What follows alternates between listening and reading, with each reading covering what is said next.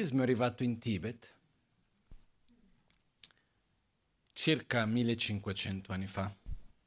No? Il buddismo in Tibet c'era la sua prima religione d'origine che era chiamata Bön, che è una religione, chiamiamo così, animistica, no? e, e a un certo punto dove avevano le varie divinità, le entità locali, ogni, più o meno ogni zona, ogni piccolo villaggio, parte avevano le sue divinità principali dei posti, eccetera, eccetera, ed era una religione animistica, come ci sono diverse altre d'altronde. No? Uh, poi a un certo punto uno dei re in Tibet, io purtroppo, guarda, io mi scuso con voi, io ho una memoria per i nomi terribili, ma per essere sincero non è che la mia me- memoria per i nomi non sia buona, è che io proprio non do attenzione ai nomi di solito, quindi è difficile ricordarli quando non hai dato attenzione sin dalla partenza. Questa è un po' la realtà dei fatti. Comunque sia, re, se mi ricordo bene, Son Sengampo, ma non importa. Um, invita Padmasambhava. Perché prima invita un altro maestro che dice guarda, il Tibet è un posto un po' difficile. Eh? Qua non serve uno esperto in filosofia e bravo sulla etica e la moralità. Qua bisogna, bisogna un sciamano per gestire i tibetani e per riuscire a portare il Dharma qua come stanno le cose, qua serve un sciamano, serve una persona che abbia queste caratteristiche di saper gestire questi tipi di energia e situazioni, eccetera, eccetera. E a questo punto viene invitato Guru Padma Sambhava. Guru Padma Sambhava, oltre che essere un maestro molto importante buddista, aveva questa caratteristica, usiamo il termine sciamano, una persona che aveva questa caratteristica di gestire e relazionarsi con le cose delle entità locali, spiriti, eccetera, eccetera. E diciamo che è venuto Padmasambhava, poi dopo di lui sono venuti altri maestri, faccio una lunga storia breve, eh? no? poi non è il giorno per raccontare tutta la storia del buddismo in Tibet. Fatto sta che il buddismo è, prende una, una posizione importante non è stato facile, immaginiamo che quando hanno cominciato a costruire il primo tempio, che si chiamava Samye, no? si racconta che di giorno costruivano e di notte gli spiriti distruggevano. Nel mio punto di vista c'erano quelli cui non piaceva che il buddismo fosse lì e di notte andavano e toglievano i legni, i mattoni messi quindi c'era questa cosa costante di costruire di notte, veniva distrutto di, costruito di giorno, distrutto di notte e ci è voluto un tempo enorme. Poi lì ci sono tutte le storie di come Padma Padmasambhava è riuscito a domare questi spiriti, eccetera, eccetera. No? Il Tibet sempre, non era un posto facilissimo, no? c'è anche questa storia che mi viene in mente di una delle vite precedenti di Lama Ganche Rinpoche che si chiamava Panche Zampotashi. Esiste un proverbio che della città di Shigatse, da dove lui era, lì a Tashilumpo, che dice nella piazza della città, che c'è un nome particolare, non finisce mai di passare gente, la magia di Zampotashi non ha mai fine. Qualcosa di questo genere. E perché c'era all'epoca delle persone che erano molto forti contro il monastero di Tashilumpu. Perché in Tibet eh, c'è stato un lungo periodo che c'erano quelli di una tradizione che non erano favorevoli dell'altra tradizione e cose di questo genere, come abbiamo visto un po' dappertutto nel mondo. No?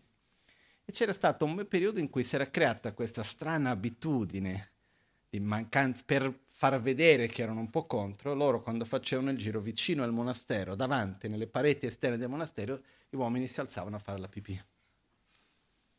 E lì si racconta che Zampotash ha fatto una sorta di magia che quando facevano questo non riuscivano più a muoversi, rimanevano lì per delle ore. No?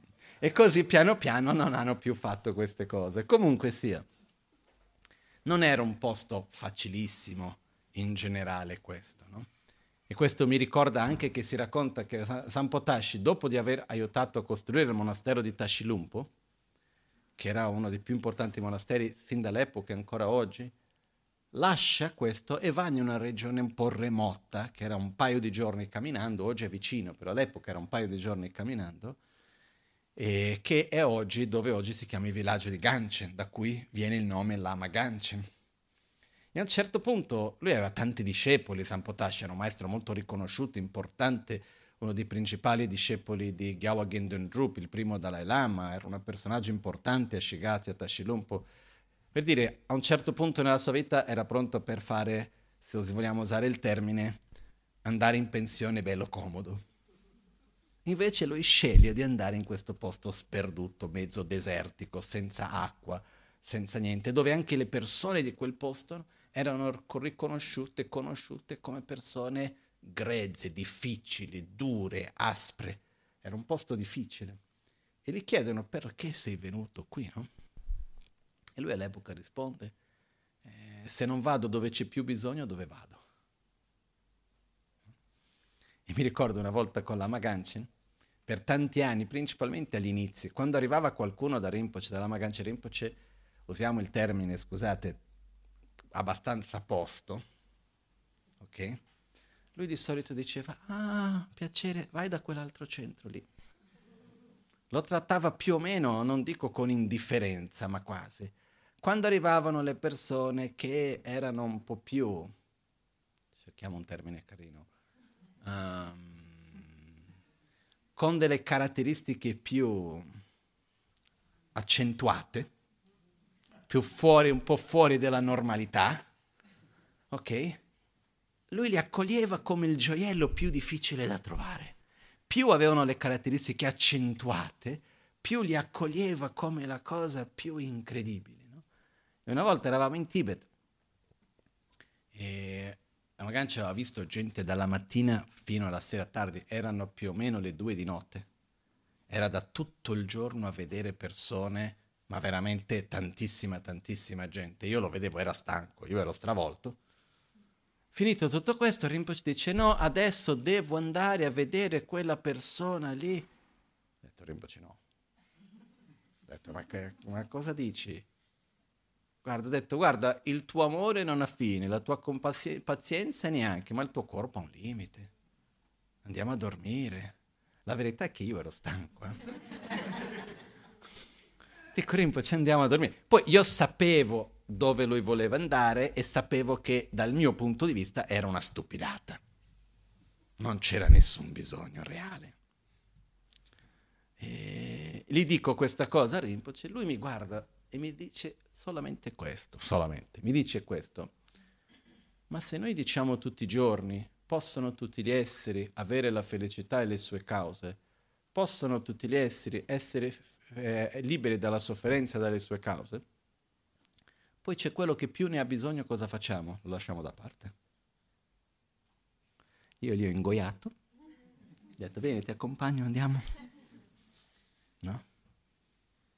E per me è stata una lezione importante.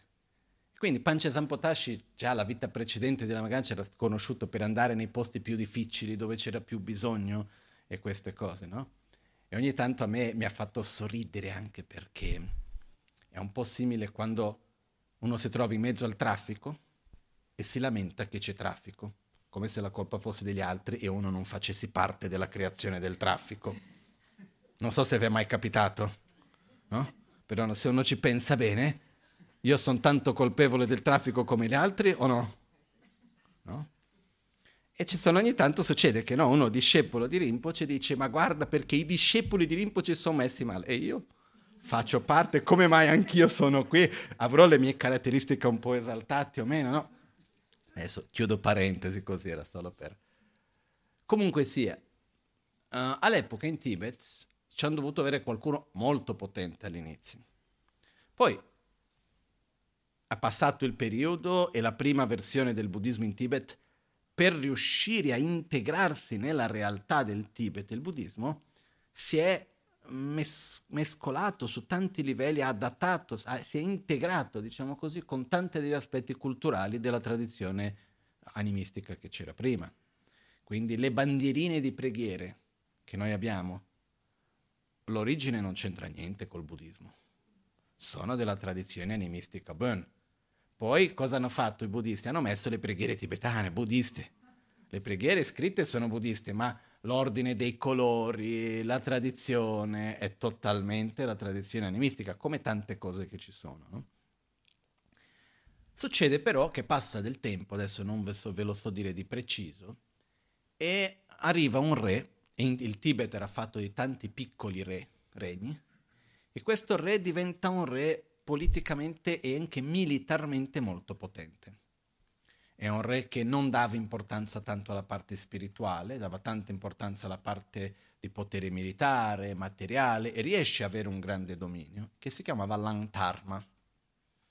E Lantarma si mise contro il buddismo.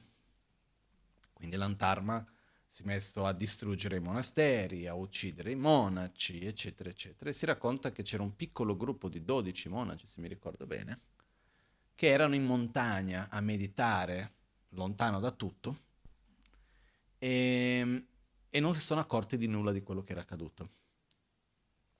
E quando Lantarma morì, e c'è una storia, non so se avete mai visto la danza del cappello nero, qualcuno avrà visto, comunque si fa anche una ricerca online, sicuramente c'è, una delle tradizionali danze tibetane, dove c'è un cappello nero grande così, con delle frange profonde e un vestito con una manica lunga, così che è la storia di questo uomo che uccide questo re, che lui arriva, con, si fa fare questo vestito con le maniche lunghe per mettere l'arco dentro, l'arco e la freccia nascosto, a questo capello con questa frangia per non vedere lui chi era, e lui vestito in questo modo sul cavallo lancia una freccia e uccide questo re. E da questo momento finisce questa era che era totalmente contro il buddismo e altri aspetti spirituali, eccetera. No?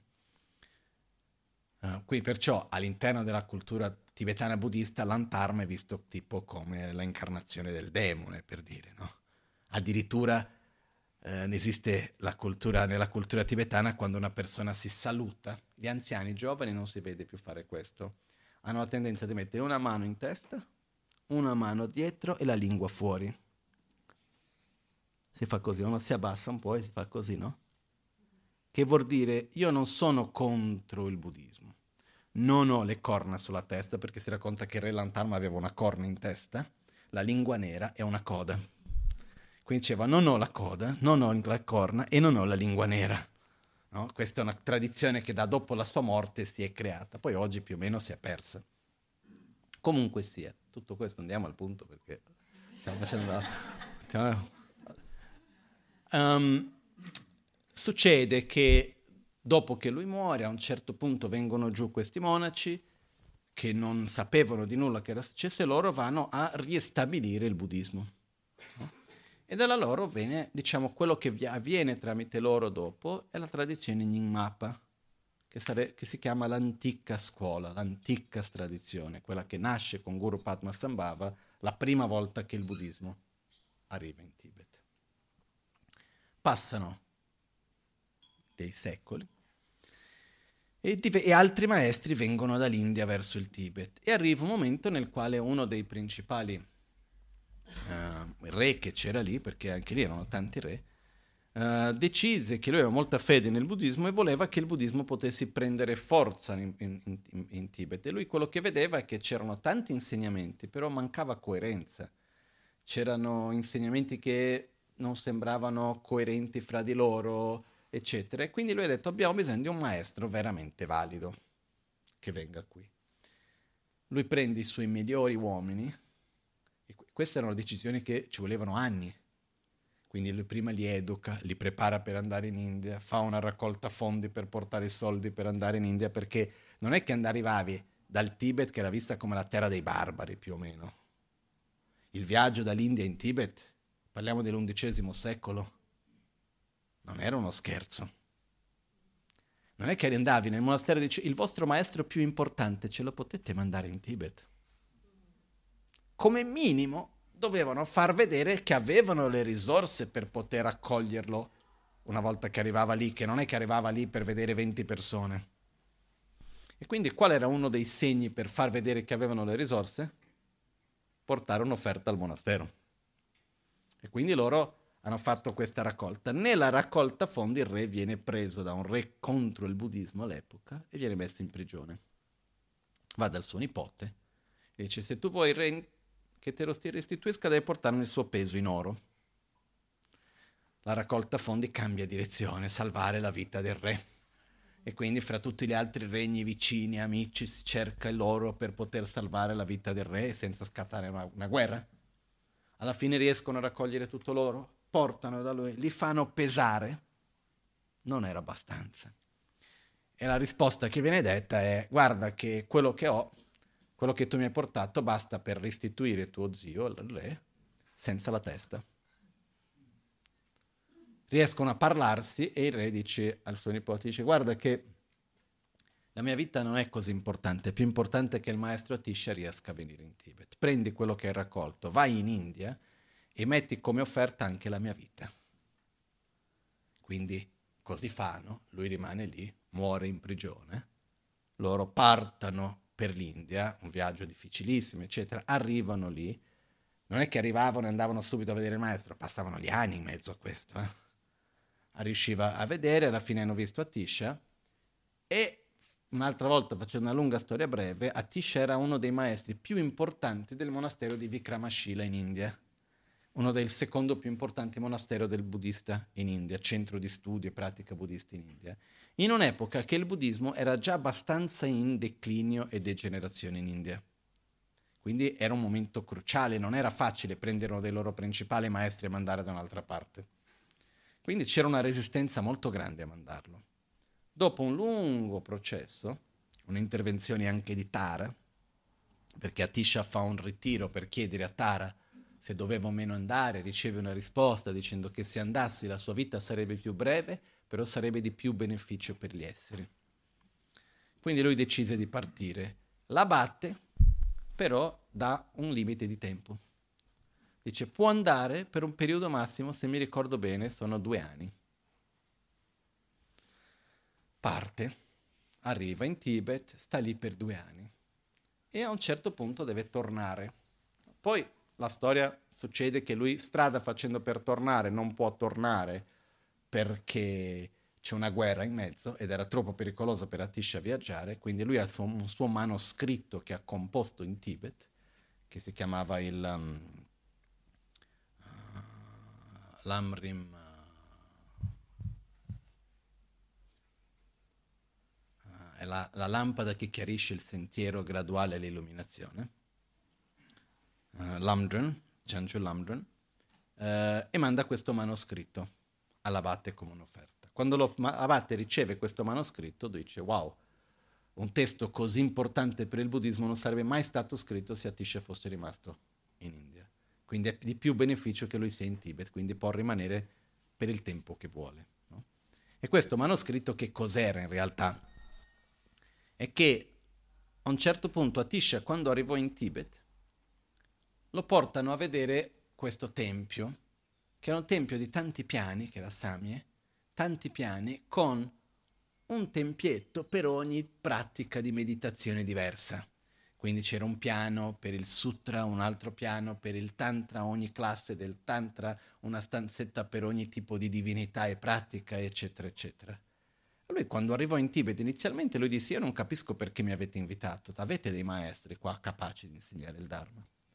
Quando va in questo tempio lui capisce, dice ah, voi avete tanti aspetti del buddismo, ma non riuscite a mettere tutto insieme. Voi vivete come se fossero delle cose separate quando tutto fa parte di un unico percorso. E quindi lui scrive questo manuale, che è un manuale pratico di passo a passo, da dove uno si trova fino all'illuminazione, cosa che prima di lui nessuno aveva fatto in questo modo. E questo diventa uno dei testi più importanti, uno mod- una delle modalità di più, insegnamenti più importanti fino ad oggi, conosciuto come l'Amri. Comunque non era di questo di cui volevo parlare. Dopo i due anni, Atisha sta per partire, quindi abbiamo dato un po' il contesto, potete immaginare un po' la situazione. Dopo così tanti anni riescono a invitare Atisha, è in Tibet, lui sta per partire si trova in un posto che si chiama Nyenan Dromalhakan, qualcuno, mio padre che qua si ricorderà di questo posto, non so chi altro è stato in Tibet Lhasa, non, non ci siamo in tanti oggi. come se negli altri giorni ci fossero, però. Nella vecchia strada che c'è fra l'aeroporto di Lasta e la città, oggi c'è una strada molto più veloce, che hanno fatto un tunnel, prima c'era una strada più lunga che passava vicino a un monastero, che era il monastero di Tara, conosciuto, che era dove Atisha era stato. In quel luogo lì eh, c'è ancora oggi il trono di Atisha, che uno pensa Atisha, chissà quale trono, era un trono fatto di terra battuta, alto più o meno come questo, una cosa di una semplicità spaventosa. Comunque sia, in questo luogo Atisha sta per partire per tornare in India. Quindi è stato due anni, sta per partire, il re e gli altri stanno lì per ringraziare del suo viaggio, che lui è stato lì, è venuto, quindi io mi immagino, no? dopo tutto lo sforzo che è stato fatto per portarlo lì, lui è stato lì due anni e sta tornando in India per non tornare più in Tibet, eh? teoricamente. Poi alla fine sta per altri dieci anni, però teoricamente per non tornare più. E a questo punto il, il re si rivolge verso Atish e dice per favore ci puoi dare un ultimo insegnamento prima di partire? E Atisha risponde in versi. Questi versi ci sono trascritti e sono molto belli perché Atisha aveva questa capacità di parlare in un modo così diretto, così di cuore a cuore. Abbiamo la rappresentazione di Atisha alla mia destra, quel col capello rosso. E in questo verso c'è un punto in cui Atisha dice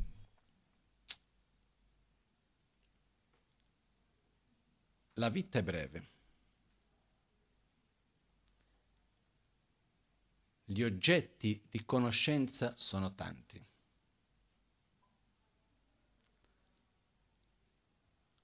Um, la vita è breve, gli oggetti di conoscenza sono tanti.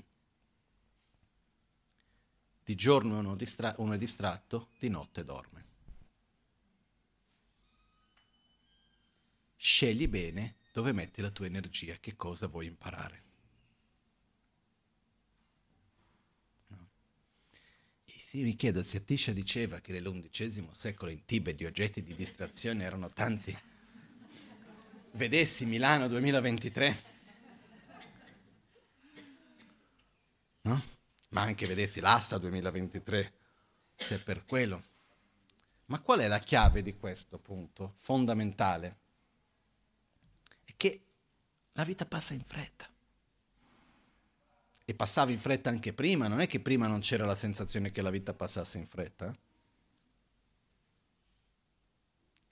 E Atisha, già stiamo parlando, Tibet, undicesimo secolo, Atisha diceva, guarda che gli oggetti di, per cose da sapere ci sono tante, uno, uno può passare tutta la vita, non finirà mai di dover imparare, sapere, discutere e conoscere mai cose da dover acquisire, informazioni nuove da acquisire. Ma qual è la chiave? È acquisire informazione? O è prendere cura di ciò che continua in questa vita e oltre questa vita? Di giorno siamo distratti. Distratti nel senso non che passiamo la giornata a guardare il cielo e non guardiamo niente non so, qualcuno, oggi mi vengono le memorie, qualcuno ha avuto un'educazione tedesca qua? No? Io da bambino c'era un libro tedesco che si chiama Struvelpeter. No? Qualcuno lo conosce, ok? Era un libro di origine tedesca per insegnare un po' certe cose, per far capire che uno non doveva essere distratto, ok? Non è quel tipo di distrazione, non so, c'era la scena di Struvelpeter che stava mangiando, deve pulirsi la bocca, prende la tovaglia, non capisce che la tovaglia del tavolo è una tovagliera, lo tira e tutto cade, no? Scene di questo genere per dire stai camminando guardando in cielo, cadi nell'acqua. In realtà non è questo tipo di distrazione di cui Atisha parlava. Siamo distratti anche se siamo occupati con mille cose molto concentrati, ma siamo distratti da noi stessi siamo distratti dal nostro percorso interiore di consapevolezza, di sviluppo di amore, di sviluppo di generosità, di sviluppo di saggezza. Siamo distratti dalla realtà, siamo presi, distratti nella illusione. Siamo distratti in obiettivi che alla fine sono totalmente illusori e volendo usare un altro termine sono delle utopie non nel buon senso della parola. Noi viviamo delle utopie pazzesche. Anche senza chiamarle utopie, senza... il peggio è quando noi viviamo in un'utopia credendo che sia realtà, che sia fattibile. Poi entriamo nei dettagli un pochettino. Quindi siamo distratti da che cosa? Da ciò che ha un senso più profondo. Perché diciamoci le cose come stanno. Per quanto che ognuno di noi abbia potuto studiare filosofia, vedere tante cose belle, profonde, leggere, ascoltare, riflettere, eccetera, eccetera, nella nostra quotidianità. Quanto tempo, qual è lo spazio in cui la nostra mente è in diretta connessione con questo percorso e tutto questo e quanto siamo presi dalle problematiche quotidiane da risolvere e le, e le distrazioni intese come quello ha fatto, l'ha successo, la guerra di qua, l'economia di là e questo e quell'altro e tante altre informazioni che non hanno a che vedere direttamente con tra- una trasformazione consapevole. secondo voi? Quanto della nostra giornata riguarda un'azione e una consapevole, anche se non consapevole, che però che vada nella direzione di sviluppo di amore, di saggezza, di soddisfazione, di concentrazione, di presenza, eccetera. 50-50?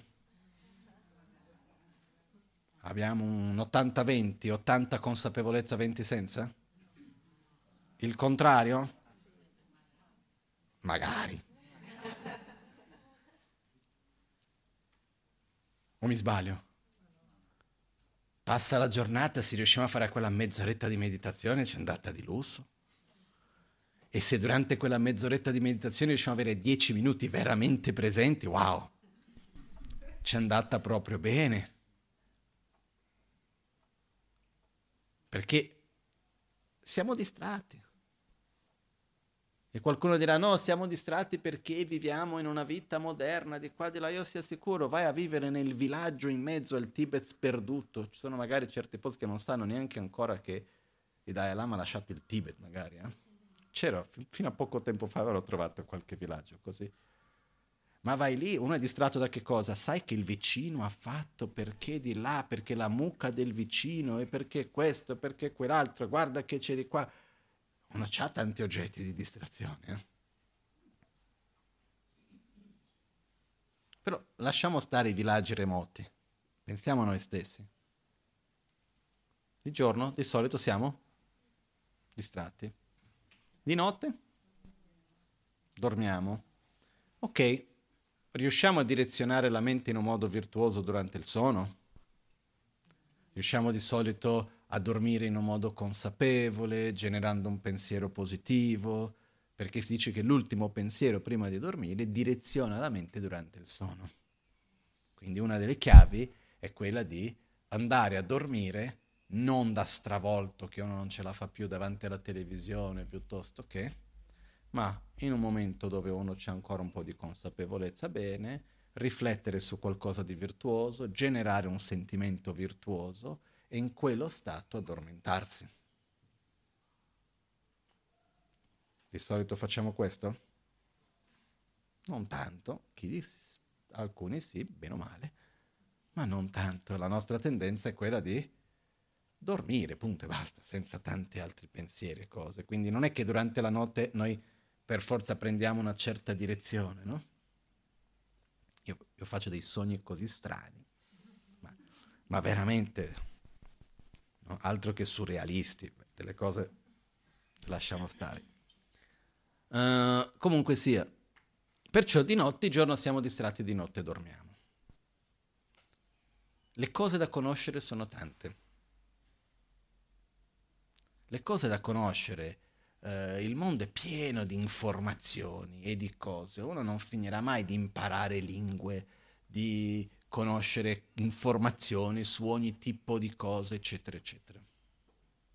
E questo però ci apre una parentesi, di, ci va a collegare con un argomento che è abbastanza interessante per i tempi in cui viviamo. Quanto ci serve oggi come oggi eh, saper fare bene i conti? Non so, chiedo fra noi che siamo qui, ci tocca ogni tanto fare conti o no? Chi li fa di testa? E chi utilizza una calcolatrice piuttosto che Excel? Se chiedete a me, io sono incapace di farli senza uno strumento per fare il conto per me. Eh? Addirittura quando avevo il Covid, ho avuto quei bellissimi 14 giorni a casa senza dover fare granché. Una delle cose che sono andato a fare può sembrare strano perché avevo la testa un po' annebbiata. Quindi fare cose troppo complicate, profonde, la testa non ci stava tanto. Mi sono andato a fare lezioni di aritmetica. Perché ho detto no, devo riprendere un po' la capacità di fare i conti e di rivedere, eccetera, eccetera. Però la realtà è che noi non lo utilizziamo più. Quindi alla fine dei, dei conti, quanto serve saper fare i conti di testa oggi come oggi? Poco più di? Nulla. O no?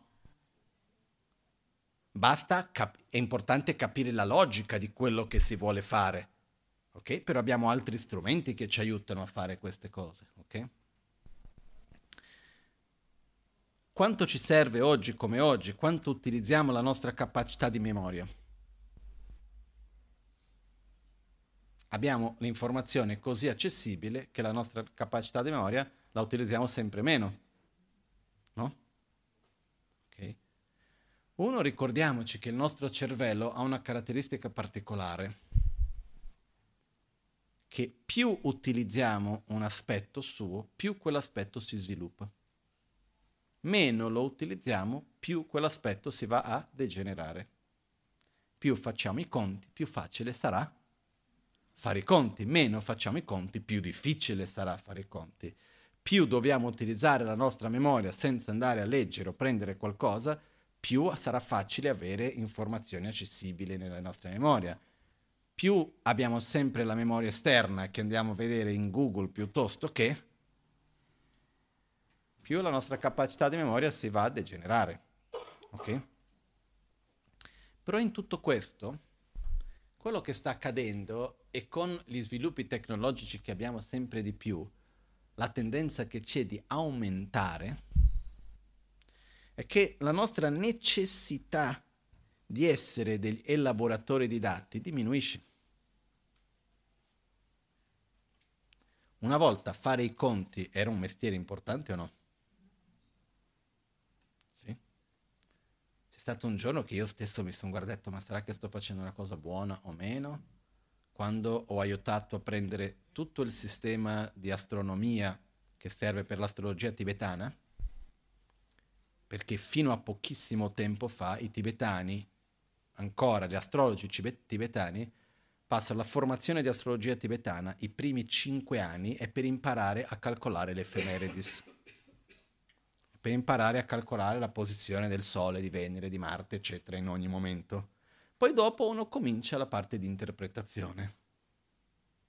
Io ho preso, ho imparato quella roba lì, l'ho messa tutto in Excel. Un uh, astrologo originalmente per calcolare un anno di calendario prendeva tre mesi di lavoro a tempo pieno. Oggi basta scrivere la data in un secondo c'hai tutto. Tutta quella conoscenza di fare i calcoli, piano piano si va a perdere.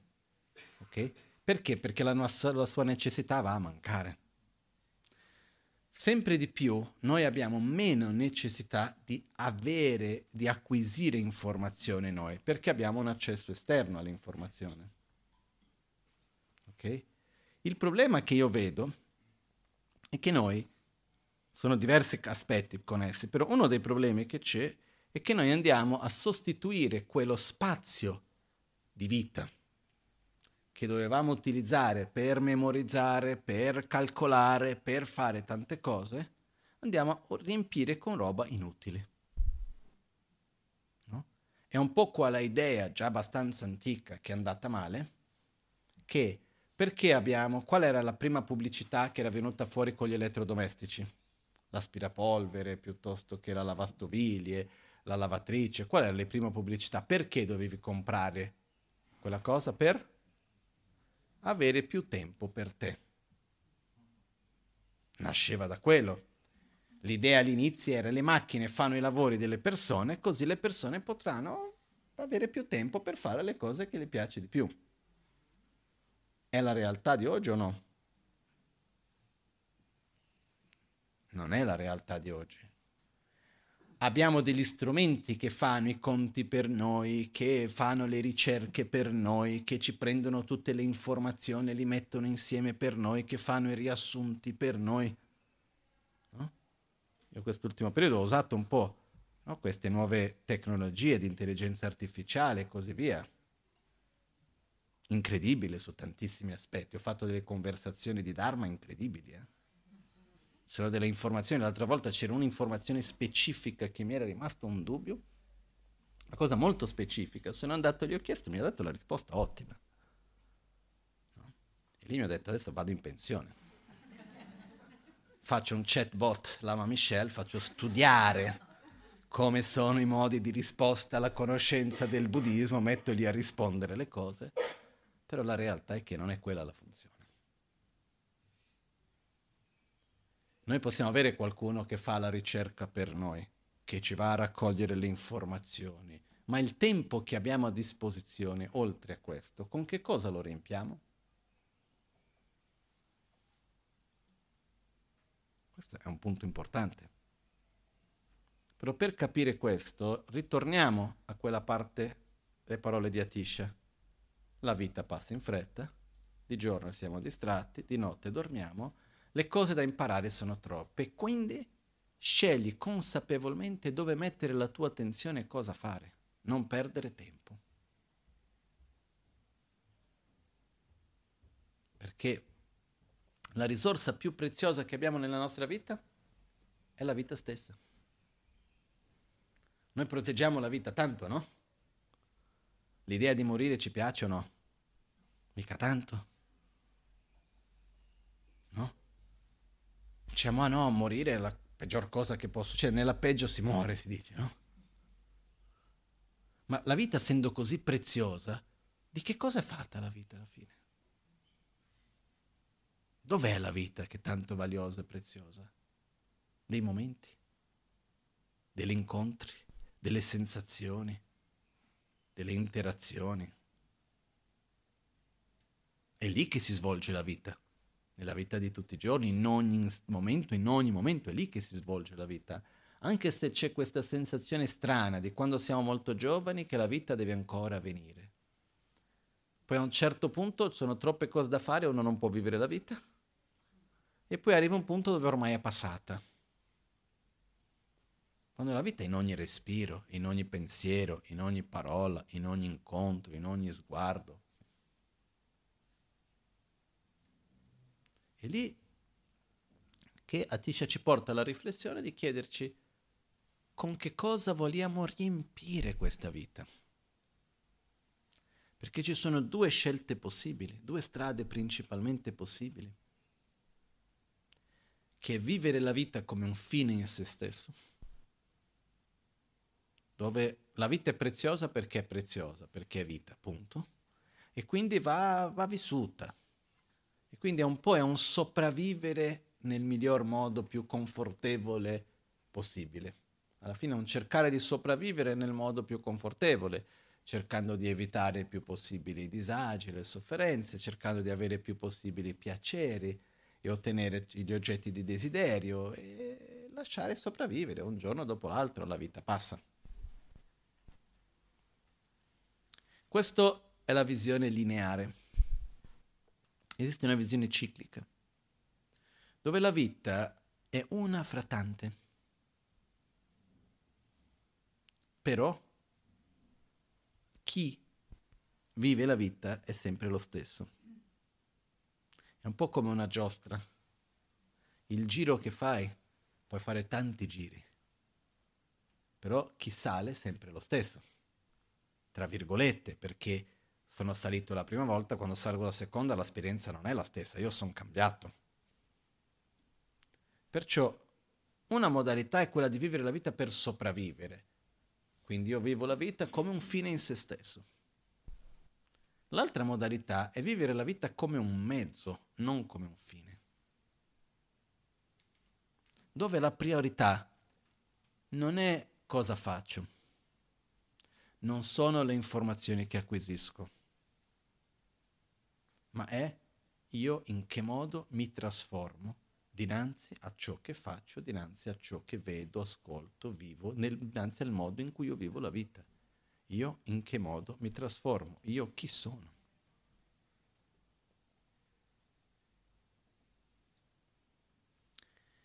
E qui c'è una parte che è molto simile del buddismo, facendo alcuni cambiamenti molto simili di quello che io ho visto nel buddismo e di quello che ho sentito per esempio in certi aspetti scientifici della epigenetica. No? Nella epigenetica questo studio che il nostro DNA non è una cosa statica, ma è qualcosa che si trasforma. E si dice che il DNA si trasforma principalmente dinanzi a due aspetti che vengono chiamati l'ambiente esterno e l'ambiente interno. Quindi a secondo delle interazioni che noi abbiamo con il mondo che ci circonda, i luoghi dove vado, le persone che incontro, le situazioni che vivo, eccetera, eccetera, ciò che vedo, sento, eccetera, questo crea una mutazione, una trasformazione del mio proprio DNA. Questo è l'ambiente esterno. L'ambiente interno.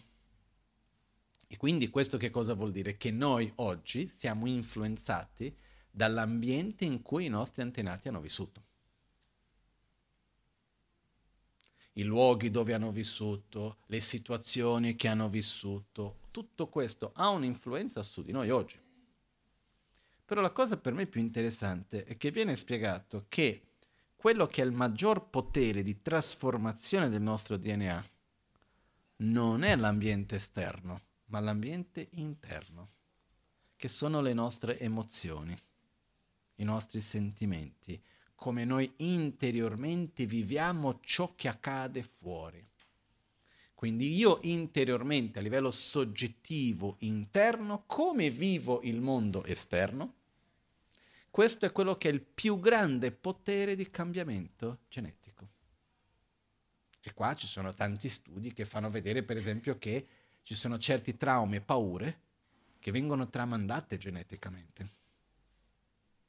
Ci sono certi studi addirittura che vanno un po' all'estremo di dire che la felicità è una questione genetica, in parte.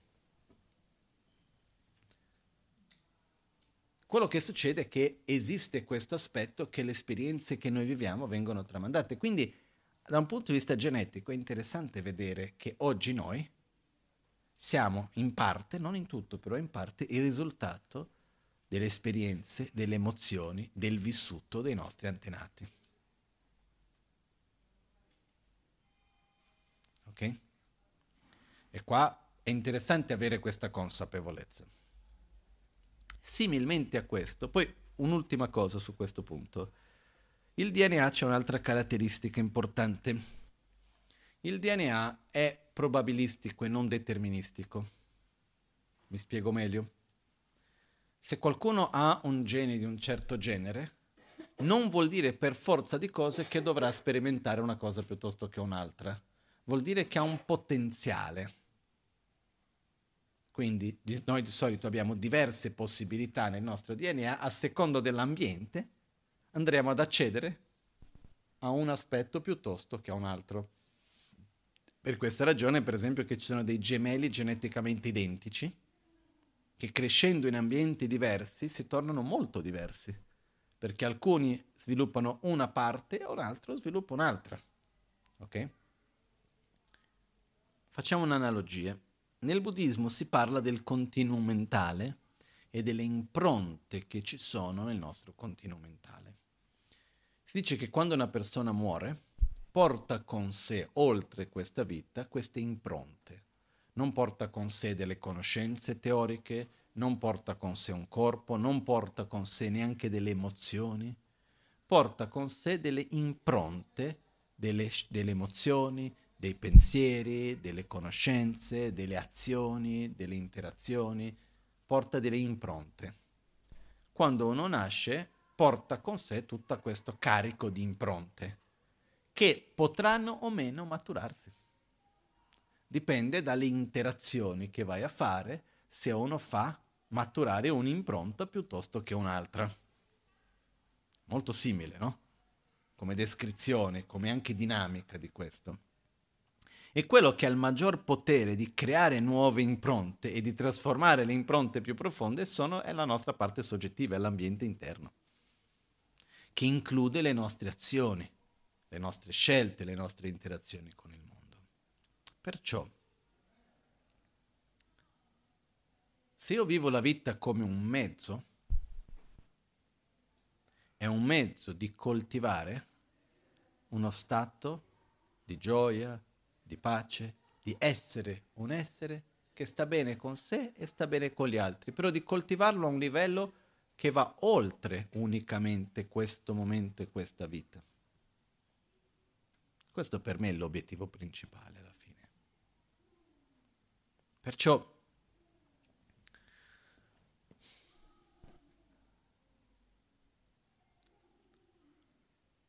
gira, rigira, ritorniamo alle stesse cose di sempre. Ed è, che cosa mi importa di più? Avere tanta conoscenza, fare delle cose chiamiamo così importanti, accumulare tanta ricchezza? o accumulare, sviluppare delle caratteristiche interne che mi permettono di vivere la vita meglio. Io credo in questo. Perché alla fine la pazienza ci aiuta o no? Il rispetto, la gratitudine, la soddisfazione, l'equilibrio la consapevolezza, la coerenza, l'amore. Queste, poi ci sono altre caratteristiche anche, non sono caratteristiche che si sviluppano da un giorno all'altro e non sono caratteristiche che si sviluppano in un modo concettuale. Sono cose alle quali noi dobbiamo in qualche modo nutrire, curare un giorno dopo l'altro. E non è semplicissimo, no? Perché quando noi ci troviamo davanti a una situazione che non ci piace, qualcuno che agisce in un modo che secondo noi non è giusto, qualcuno che agisce verso di noi con aggressività e violenza, la nostra tendenza qual è? mantenere il nostro equilibrio, stabilità, coerenza? O è entrare in sintonia e simbiosi con l'altro? Io poco tempo fa osservavo questa dinamica che non l'avevo mai guardato con questi occhi e quando l'ho visto mi è sembrato pazzesco. Perché l'ho visto in me, questa dinamica, poi ho detto no, che sto facendo, però ho visto questo processo che era io vedo qualcuno che agisce in un modo che secondo me è sbagliato. Ok? Per esempio, quella persona viene verso di me e mi tratta con aggressività. Mi parla in un modo aggressivo, eh, agisce in un modo che a me mi pare come che mi vuole ferire, eccetera. Noi diciamo questo comportamento è sbagliato. Però di noi, dinanzi a questo comportamento che riteniamo sbagliato, la nostra tendenza qual è? È quella di rimanere con calma, amore, rispetto, gratitudine, generosità, compassione verso l'altro o è di tu mi hai sputato, io ti sputo? Ma come ti permetti di fare questo a me? Quindi tu mi tratti con aggressività, io in che modo vado a rispondere? Con aggressività, quella è la nostra natura tendenza naturale. E, la follia più grande che c'è in questo è che io condanno la tua co- condotta, la tua azione, come sbagliata, e uso la tua azione per giustificare la mia. Che faccio lo stesso di che stavo condannando. Non so se è, è chiaro questo. È un po' folle o no? Ma dico, tu non devi rubare. Guarda che è sbagliato che rubare, ma visto che tu stai rubando, io rubo di te anche. Io faccio quello che stavo condannando perché? Perché io mi giustifico tramite la tua azione. È contorto, eh? Però la nostra tendenza molto spesso è quella. Abbiamo la tendenza di essere sulla difensiva, sull'attacco. Funzionassi ben venga.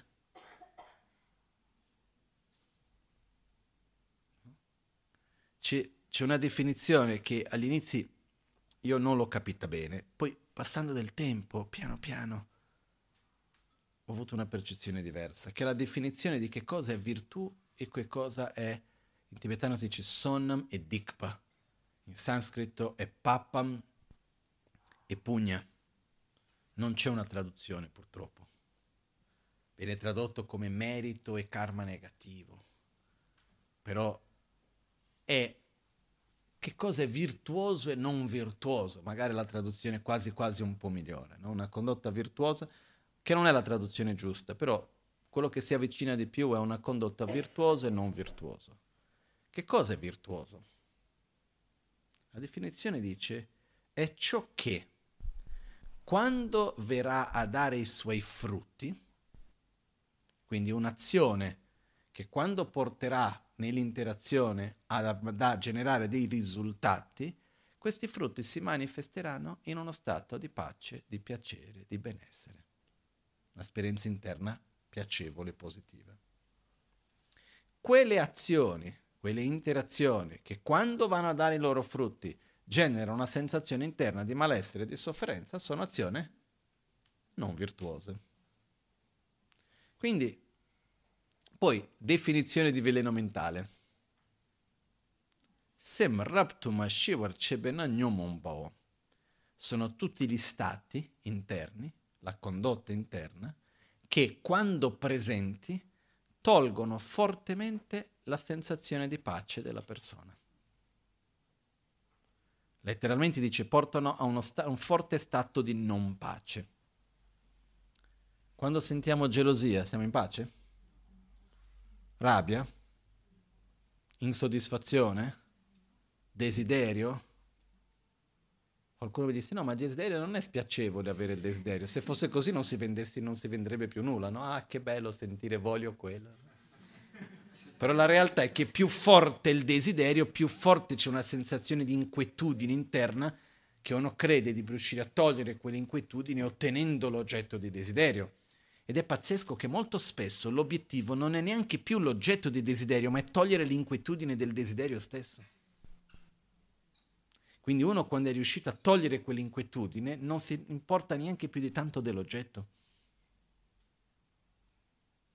Perciò queste cose non sono veleni mentali perché le abbiamo definiti così, è una questione di moralismo. No, sono quelle cose che quando ci stanno ci sentiamo male. E noi vogliamo sentirci? Bene, tutto lì. Perché qualcuno mi direbbe, però il mondo non è giusto. Non te lo so dire se è giusto o non è giusto. Non so neanche perché ho aperto questo argomento adesso, però che è un argomento delicato, qualcuno che cosa è giusto, che cosa non è giusto. Ma secondo me, se dovessi essere proprio trasparente e sincero come mi piace essere, il mondo è giusto. È perfettamente giusto. Qualcuno direbbe, ma come puoi dire questo? Ma guarda quello che succede di qua e di là, eccetera. Ogni cosa che accade e anche quella lunga e enorme lista di cose che accadono che io preferirei che non ci fossero, ok? Avvengono come risultato di una complessa interdipendenza di relazione fra le parti. E quello accade così perché? perché quell'altro è di qua, quell'altro è di lì, quello, quello, quello. È come una complessa equazione. Per il quanto che non mi piace il risultato, il risultato dell'equazione è perfetto, no? Sì. Perciò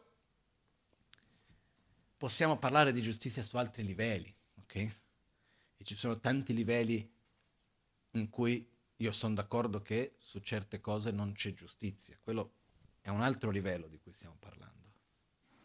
Perché quando ci sono, ci sono delle regole, ci sono diverse cose. Comunque non entriamo in questo argomento adesso. Il punto è che se noi cominciamo a dire no, io vado a giustificare la mia rabbia, la mia insoddisfazione, il mio malessere, perché questo e quello succede nel mondo. Se io devo star male perché succedono delle cose brutte, non ho più ragione per poter star bene. Eh? O no? Perché c'è un momento nel quale le cose brutte cessano? Non c'è mai stato da quello che io so. Ma se io devo star bene perché ci sono delle cose belle, cessano? Neanche quelle. Quindi alla fine, come mi devo mettere? Nel senso che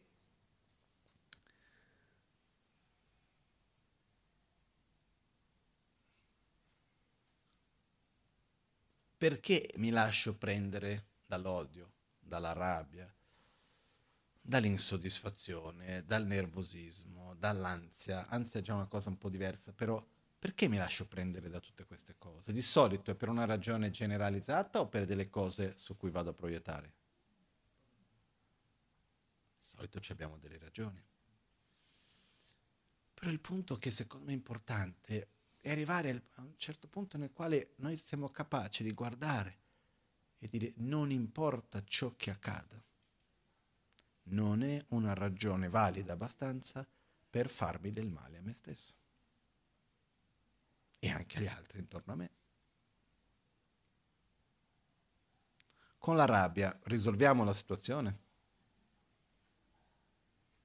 Certe volte ci vuole un'energia risolutoria, che è una cosa diversa.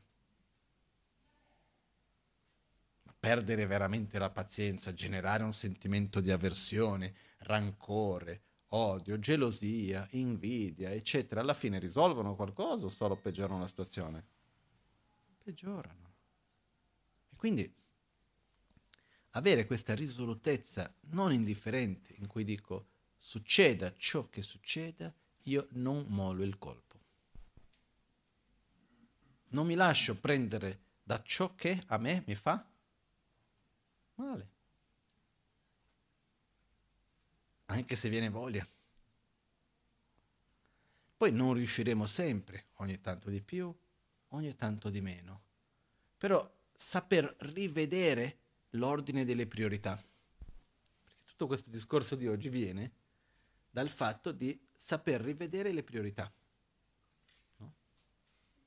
con tutto l'amore che ho per tutti voi e per il Kumpen, settimana scorsa la priorità non era essere qui. No? Alla fine veniamo da quello oggi. Ok? E una cosa non toglie l'altra. Eh? Perciò è il fatto di poter veramente chiedersi qual è la priorità per me.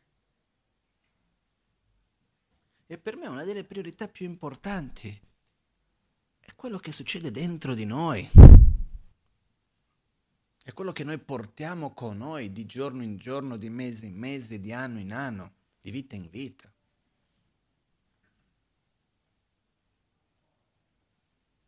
Perché alla fine, quando entriamo in conflitto, è qualcosa che finisce lì o che dopo ci portiamo avanti nel tempo? Rimane, lascia, delle, lascia dei segni, no? Viene detto per esempio che per costruire un rapporto di fiducia, quanto tempo ci vuole? Poco, medio, tanto?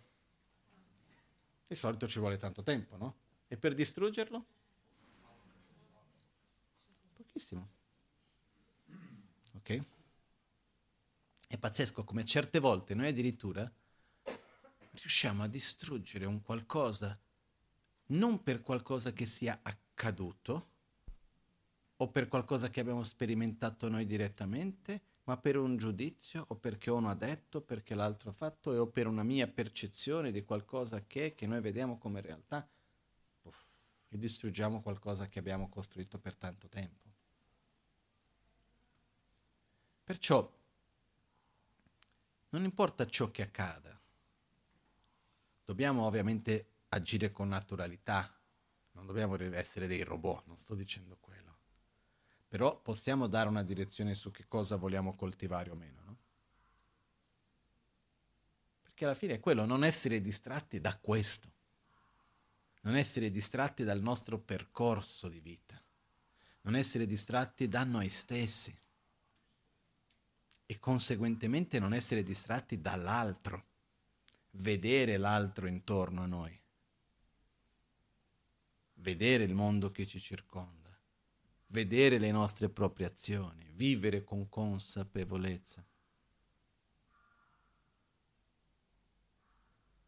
E, e se noi sapessimo utilizzare bene, cosa che dubito fortemente, incluso me stesso, però possibile, dobbiamo avere consapevolezza, sapessimo utilizzare bene le risorse tecnologiche che noi ci troviamo oggi presenti, e riuscissimo a utilizzare lo spazio che abbiamo nella vita in più per meditare, per fare delle cose che vanno a generare vanno a aiutarci a coltivare le nostre virtù, ben vengano. Però è interessante che di pari passo che ci sono strumenti tecnologici che permettono di fare le cose con meno fatica e quindi avere più tempo a disposizione, andiamo anche ad aumentare l'intrattenimento. Nulla contro l'intrattenimento, eh? A me piace tanto vedere un bel film. Non è che sto dicendo che non, non sono contrario a intrattenersi. Ma è una cosa, è un momento, uno va lì, si diverte, si rilassa, fa qualcosa che piace, e un'altra cosa è avere un vuoto che va riempito. Perché arrivo a casa e non so bene cosa fare e sono stanco e cerco semplicemente di riempire un vuoto che c'ho dentro di me. E questo si va a sommare con un altro aspetto che apro e chiudo parentesi velocemente, che noi abbiamo dei sentimenti molto primitivi, se vogliamo così chiamare. E uno di questi è che noi vogliamo sentire piacere vogliamo sentire sollievo, vogliamo riuscire a avere questa sensazione interna di, ah, di, di sensazione, chiamiamola così, di piacere. Okay? E ci sono dei meccanismi interni nostri, chimici, che ci portano a questo, in connessione con i nostri sensi. Però la tendenza è che purtroppo noi ci abituiamo con queste cose e più noi riusciamo a ottenere la sensazione di piacere con più facilità, più non riusciamo a mettere fatica o mettere sforzo e affrontare le difficoltà per ottenere quello che vogliamo. No? Questo è il meccanismo del reward, come si dice, della ricompensa. Più riesco a ottenere la ricompensa senza fatica, meno riuscirò a mettere fatica per ottenere quello che voglio. O no? Basta vedere nei tempi in cui viviamo. Delle, ci sono delle cose che oggi riusciamo a fare in modo praticamente immediato e che prima c'era da aspettare? Tantissime, no? Dal scrivere una lettera a qualcuno, al comprare qualcosa o avere quello che volevamo. Una volta, quando uno voleva qualcosa, cosa doveva fare? Uscire di casa, andare a cercare per i negozi, parlare con gli amici, vedere qualcuno, no?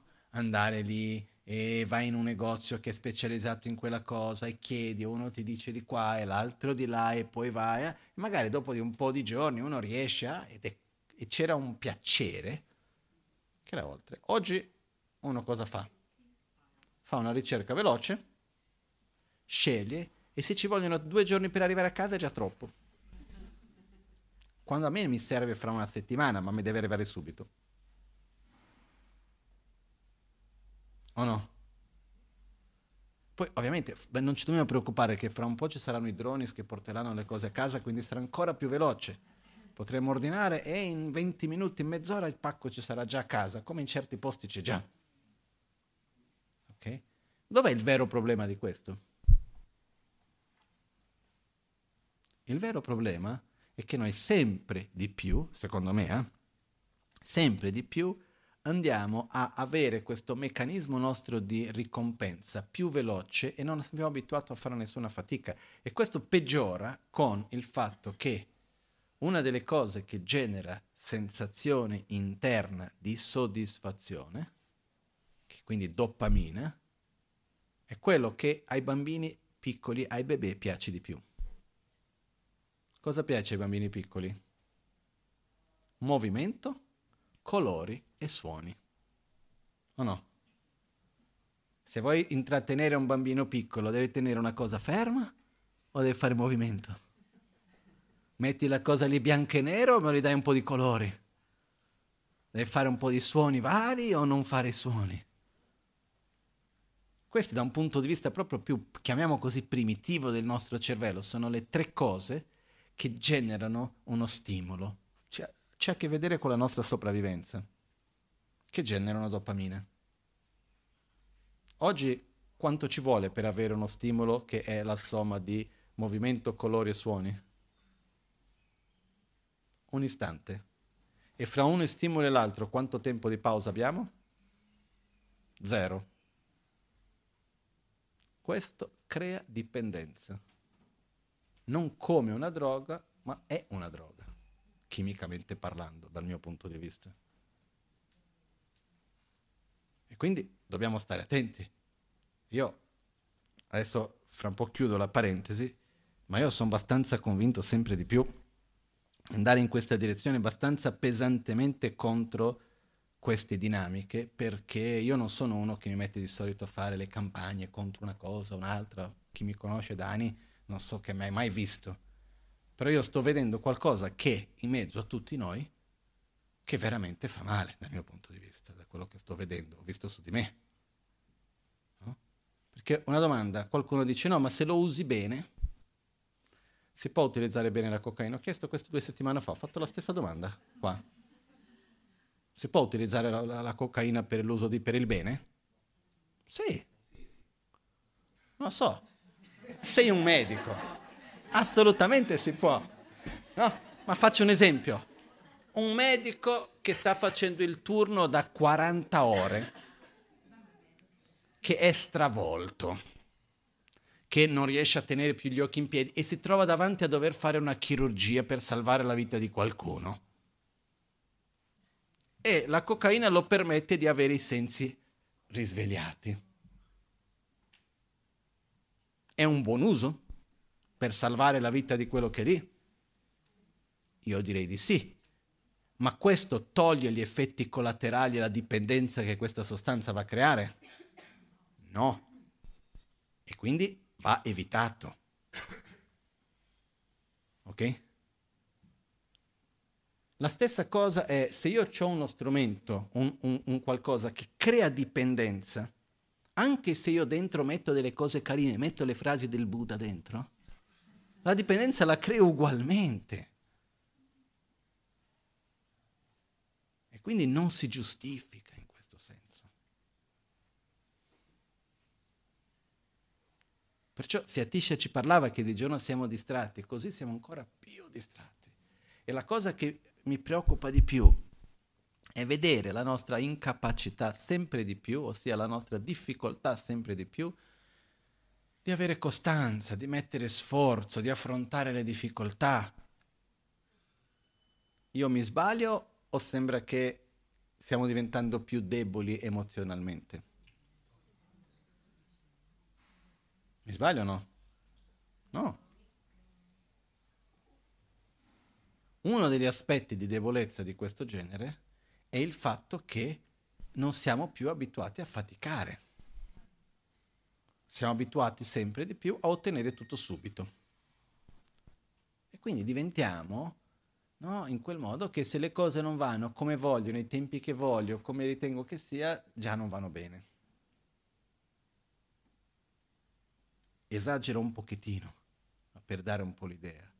Ma questa è una dinamica che è più profonda che il nostro pensiero, è un qualcosa che viene dalla, dal fatto di ottenere il piacere senza dover mettere un per, senza fare un percorso, senza fare un processo per arrivare. E quindi noi ci abituiamo a livello non concettuale, a livello chimico più profondo del nostro essere, ci abituiamo sempre di più a ottenere il risultato senza dover mettere dello sforzo. E questo aumenta la frustrazione, aumenta l'ansia. Ci sono tante problematiche che vengono connesse con questo. E questo io dicevo per quale ragione, da dove è venuto fuori questo discorso oggi? Che certe volte la ragione per la quale si fa qualcosa non è per la ragione specifica produttiva della ragione di quello, è per in che modo che quel processo ci aiuta a trasformare il nostro essere. Io vedevo la Magancia ogni tanto faceva fare delle cose a delle persone che io, che sono sempre avuto una mente molto pratica, dicevo Rinpoche, ma cosa stai facendo? Ma Rinpoche non funzionerà?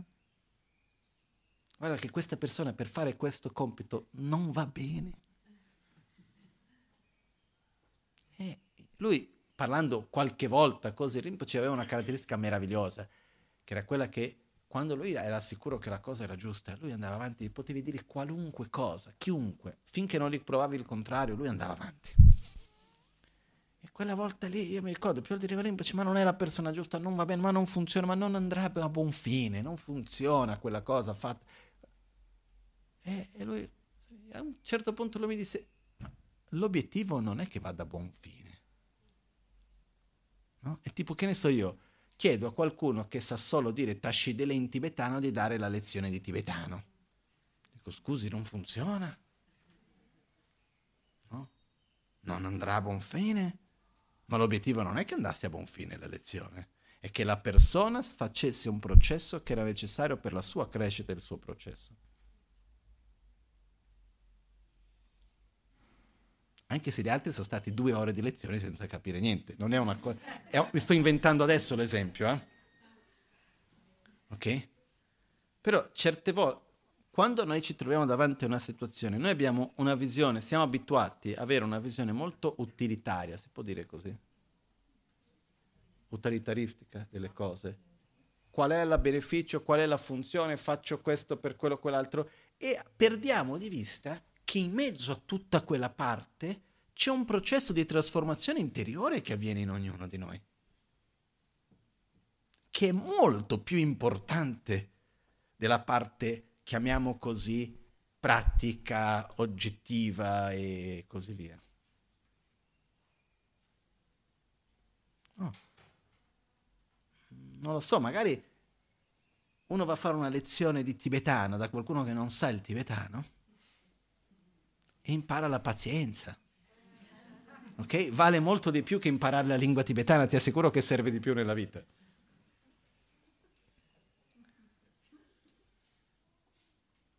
Però è avere questa visione nella nostra vita, in quello che noi facciamo, nella quotidianità, perché se noi, tornando alle frasi di Atisha, no? Se noi ci chiediamo, ok, di giorno siamo distratti, di notte dormiamo, quindi che cosa? Siamo condannati?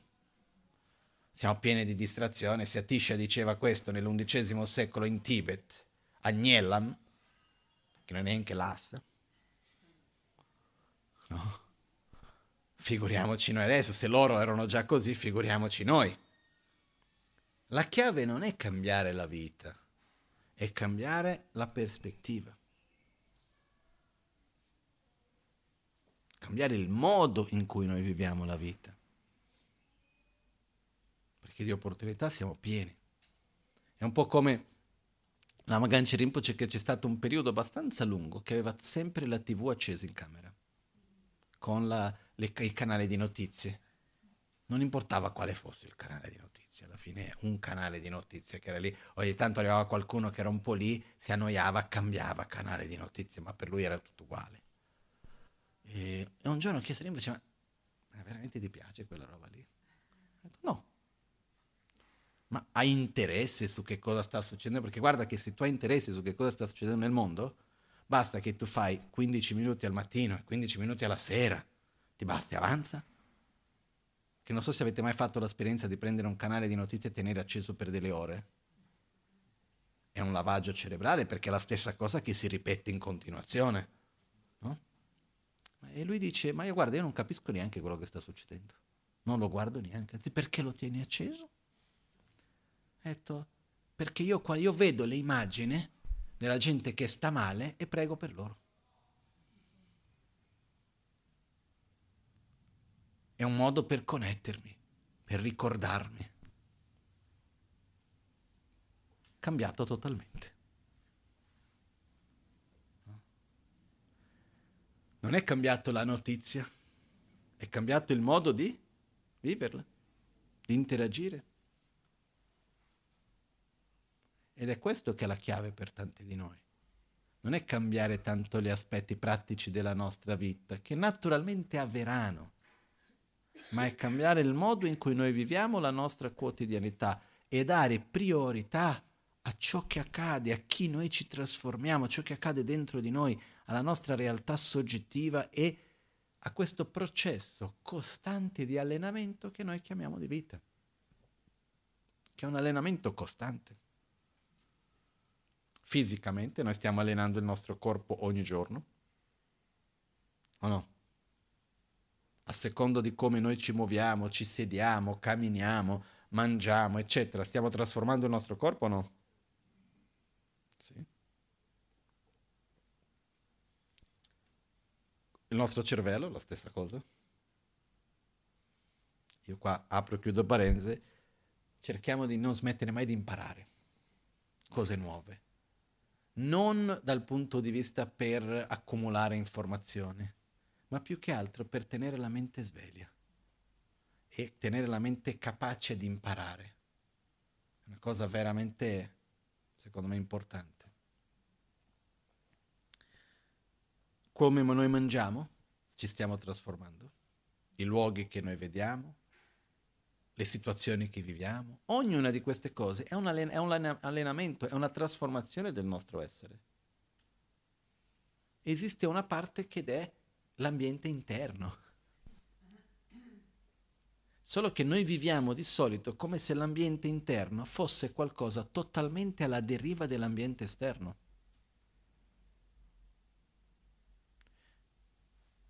Abbiamo la tendenza di vedere che come io internamente vivo ciò che accade non dipende da come io scelgo e come io vivo ciò che accade, dipende da ciò che accade. O no? Però non è così. La realtà è che ci sono migliaia di forme diverse di poter vivere la stessa situazione e ancora di più, e questa è una chiave bellissima difficile da accettare in fondo, eh? ma più che quello che la mia, l'ambiente interno risultato dell'ambiente esterno, la realtà è che è molto di più l'ambiente esterno che un risultato dell'ambiente interno.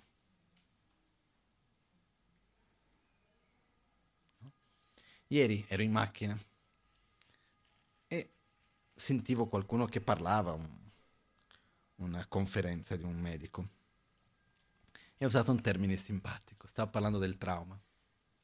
E ha detto, per esempio,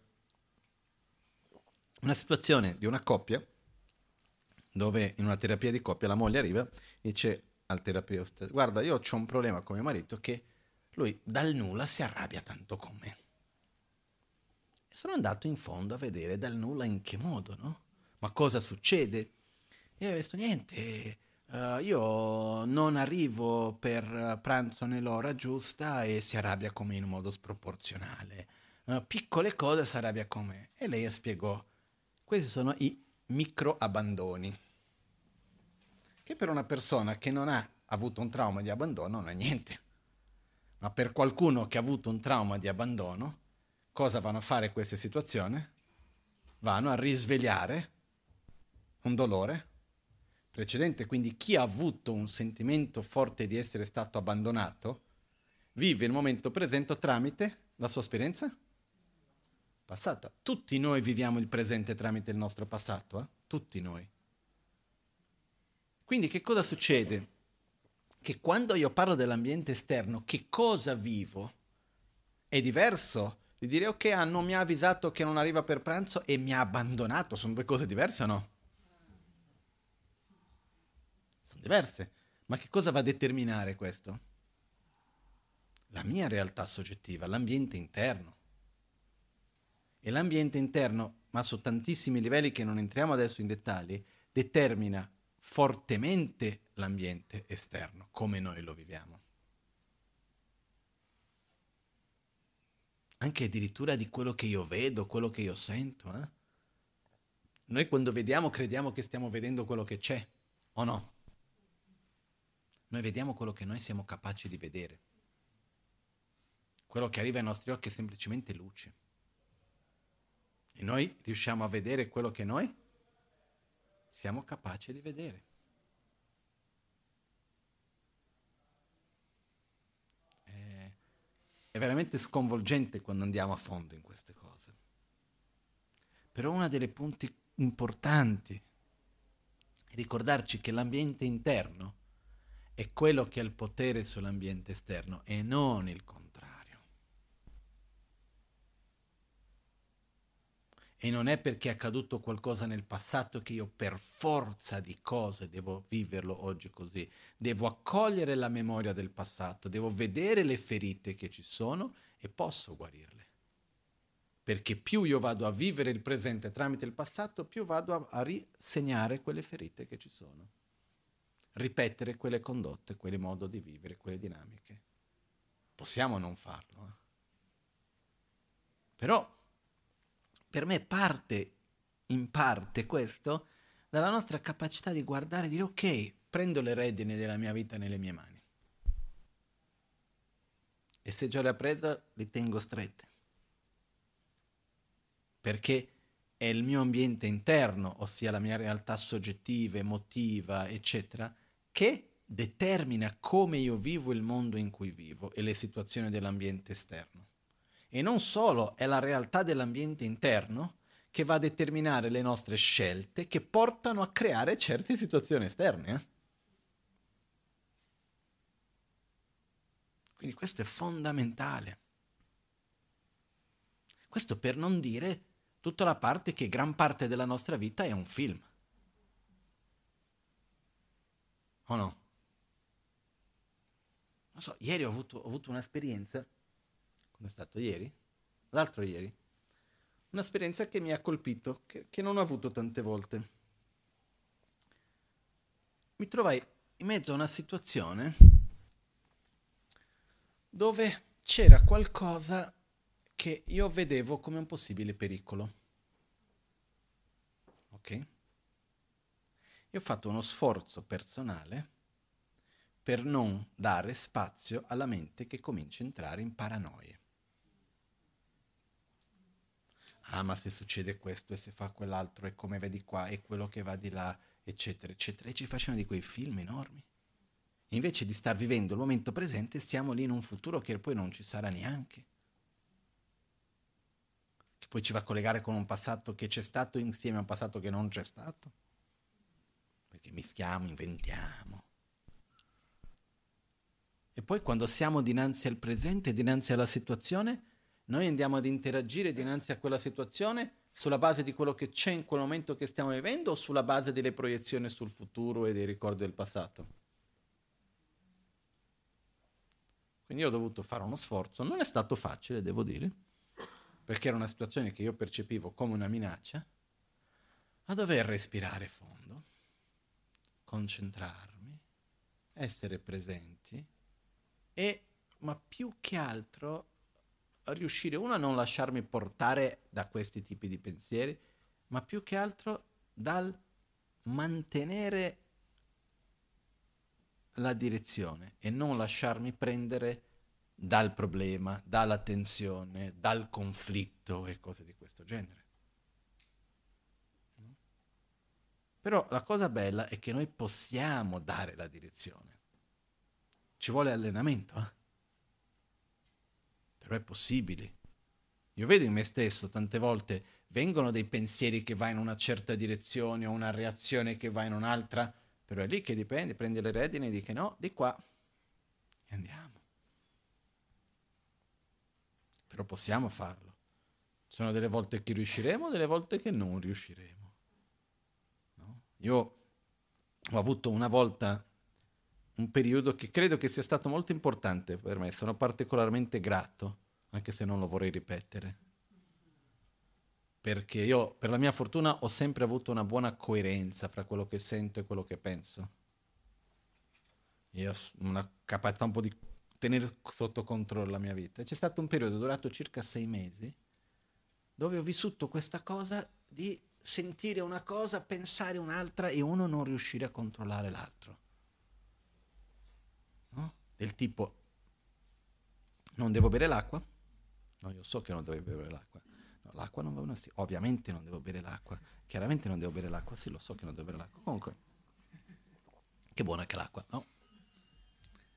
O il contrario, no, questa cosa non la voglio, non la devo, non devo tenere con me, non devo tenere con me, invece la tengo, o il contrario, non devo allontanare, invece allontano. No? Certe volte la nostra ragione dice una cosa, però l'attrazione e l'avversione dice un'altra. Io fino a quel giorno non avevo mai capito che cosa volesse dire avere l'attrazione e l'avversione che parlasse più forte della, della testa della ragione. Quindi certe volte può succedere questo, no? Succede. E ci dobbiamo accogliere con amore, con affetto. Però c'è una cosa importante. Quando ho fatto la stupidata, perché facciamo.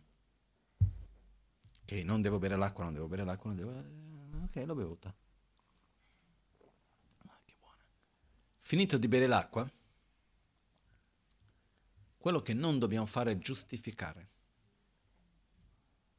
Io so che non avrei dovuto bere l'acqua, però... No? C'è un proverbio tibetano che dice, dopo però, tutto quello che viene prima di però non vale nulla. Quindi io so che non dovrei bere l'acqua, però sai che eh, l'altro, però di qua, però di là. No. Ho un forte condizionamento che mi ha portato a bere l'acqua che so che non avrei dovuto bere. Non devo ripeterlo. Senza entrare nel giustificare. So che non avrei dovuto reagire con rabbia. Eh, però sai quello che l'altro ha detto, eh, tanto se non fosse così come avrei fatto poi nella mia infanzia con tutto quello che ho vissuto. non entriamo a giustificare, dobbiamo accoglierci e ridirezionare. Accogliere e ridirezionare. Accogliere e ridirezionare. Con pazienza, con costanza. Però dando importanza primaria, dando priorità nella nostra vita, che oltre alla parte produttiva, pratica, chiamiamo così oggettiva, di certe cose che vanno fatte, eccetera, c'è tutto un mondo soggettivo, interiore, che a secondo di come viviamo stiamo coltivando un aspetto piuttosto che un altro. Io posso fare la stessa cosa con nervosismo o con pazienza, con gioia o con noia. O no? Per questo è una questione comunque alla fine di dare le priorità, scegliere che cosa è veramente più importante per me. Ok? E io non sono qua per dire che ognuno deve cambiare la sua vita dal punto di vista che smette di fare il tuo lavoro perché stai facendo una cosa inutile, passi più di otto ore al giorno, perché anche se uno lavora otto ore, quante ore in più sono dedicate al lavoro? Finché uno si sveglia e poi c'è da vestirsi, andare a lavorare, poi che torna e poi finché torna a casa, poi quanto tempo della mente ancora intorno al lavoro, eccetera, eccetera Figuriamoci, se cominciamo a dire che questo è inutile, mettiamo metà della gente in crisi. No? non è questo. Abbiamo un corpo, no? Dobbiamo nutrire questo corpo. Viviamo in una società dove ci sono delle regole, dove ci sono dei mezzi di scambi, quindi giustamente uno lavora, uno fa queste cose, però il punto non è che lavoro faccio, è in che modo io lavoro o in che modo io interagisco. Che se io vendo i panini piuttosto che faccio il parcheggiatore, no? o come quell'uomo che mi ha colpito profondamente che vendeva il cocco, che è stata una delle lezioni più belle che ho ricevuto. No? Questo uomo in un posto sperduto era lì che vendeva il cocco. E sono andato a chiaro, ero così contento di che mi piace tanto quel cocco da bere. Fresco, non quelli nelle latine che ci sono oggi. Quindi vado lì dico, ok, quanto costa? Ho avuto questa conversazione, quanto costa? Mi dai uno. E questo uomo, era un uomo con la pelle molto scura, nei suoi 50 anni, 50, 60, non so dire di preciso, oltre 50, che con la sua presenza mi ha insegnato questa unione di umiltà e dignità. che a me mi ha colpito profondamente. No? E certe volte è come si fa più che che cosa si fa.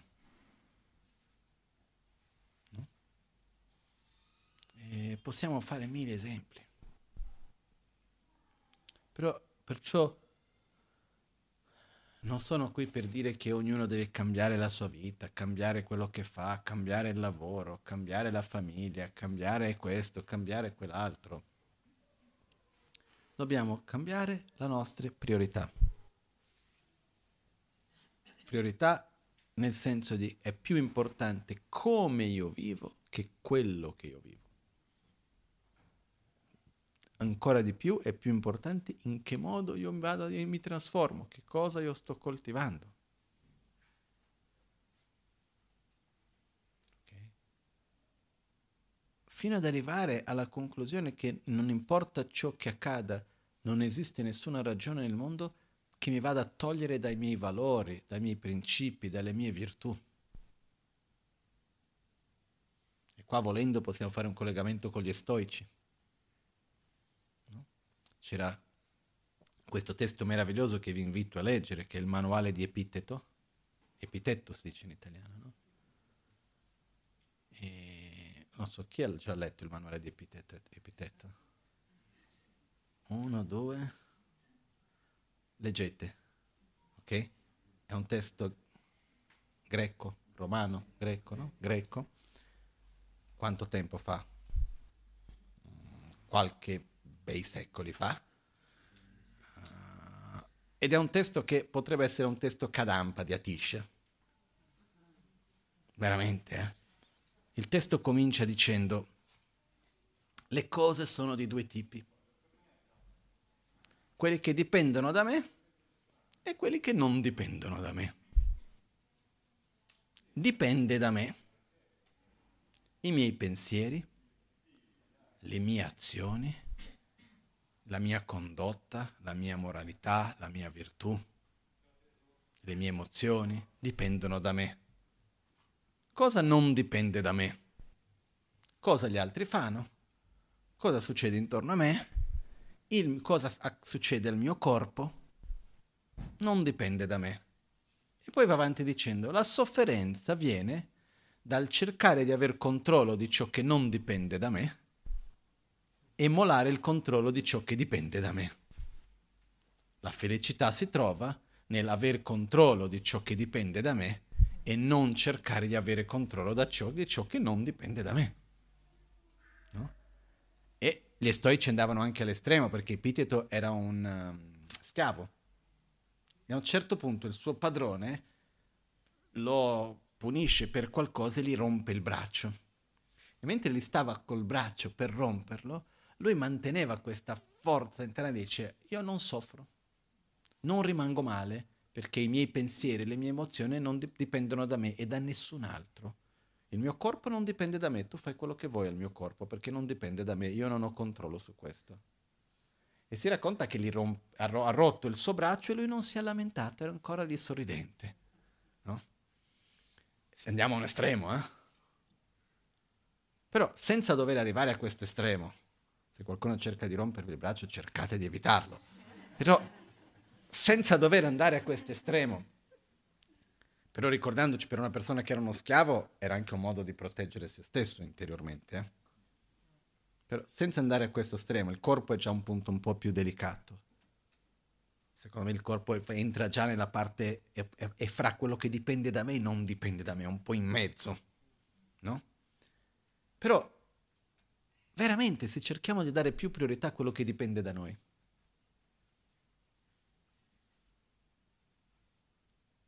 cambia la vita. Perché gran parte dei nostri problemi, delle nostre sofferenze riguardano cose che non dipendono da noi. O no? Come io interagisco con quella situazione dipende da me? Sì. Cosa succede in quella situazione? Dipende da me? No. Cambia totalmente. Però è importante ricordarci che queste cose vanno portate alla nostra quotidianità, alle piccole azioni. Come l'altro si comporta nei miei confronti dipende da me. Quindi non è mio problema non perché sono un menefreghista che dico, ah, no, perché non dipende da me, per quanto che io volessi e mi preoccupassi, non posso fare nulla, oltre che interagire in un certo modo, che è quello che dipende da me. Perciò rivedere le nostre priorità, chiederci veramente qual è la mia strada. Qualcuno potrebbe dire ma è un po' solitario. Ma nella vita si nasce soli, si vive soli, si muore soli. O qualcuno può vivere la nostra vita per noi? No. Possiamo essere vicini a diverse persone, possiamo ricevere affetto, amore, amicizia ed è bellissimo ed va benissimo. Ma alla fine siamo noi che dobbiamo stare in piedi sulle nostre proprie gambe, no? Nelle nostre scelte, nelle nostre azioni, ognuno, ognuno di noi. Chi in un modo, chi nell'altro. Perciò l'importanza di rivedere le priorità, mantenere questa chiarezza. L'ambiente interno e ambiente esterno. È l'ambiente interno che determina quell'esterno e non il contrario. Quindi l'ambiente interno sano va coltivato. E ci sono certi aspetti dell'ambiente esterno che se noi non abbiamo una forza interna non indifferente, non riusciamo a non lasciarci travolgere. Quindi uno si deve anche proteggere da certi aspetti dell'ambiente esterno. Non so se è chiaro questo. Ok? Se ho una dipendenza al cioccolato, io non vado alla fabbrica di cioccolato. No? O al festival del cioccolato. Non vado. Okay. Se io so che c'è una certa dinamica che non riesco a fare a meno. No? Che come il discorso che abbiamo fatto prima dei media sociali. Io sono rimasto in shock quando era uno dei giorni, qualche settimana fa, che io a casa ho i cuccioli dei cagnolini. E le prime notti ho dovuto fare i turni per stare, guard- stare, vicino ai cagnolini perché le prime notti sono molto piccoli, uno deve stare lì vicino, può succedere qualcosa. E c'è stata una notte che non avevo sonno, non so, erano le tre di notte. Ho preso il cellulare, c'era YouTube. A un certo punto vedo una cosa, YouTube Shorts. Vediamo. Entro. Entro in uno stato di profondo samadhi, stato di concentrazione meditativa profonda e mi accorgo di uscire, a un certo punto un cane fa un, un qualche rumore e mi accorgo di mi, vengo, mi sveglio da questo stato di samadhi ed era passato, non so, tre ore? Due ore sicuramente erano passate. E la cosa pazzesca è che a un certo punto la tipologia di video cominciava a ripetersi. Era la stessa canzone con dei video diversi, le stesse cose, da cose profonde a cose che non c'entrava niente divertenti, a cose brutte. E ero come ipnotizzato. E sono rimasto lì.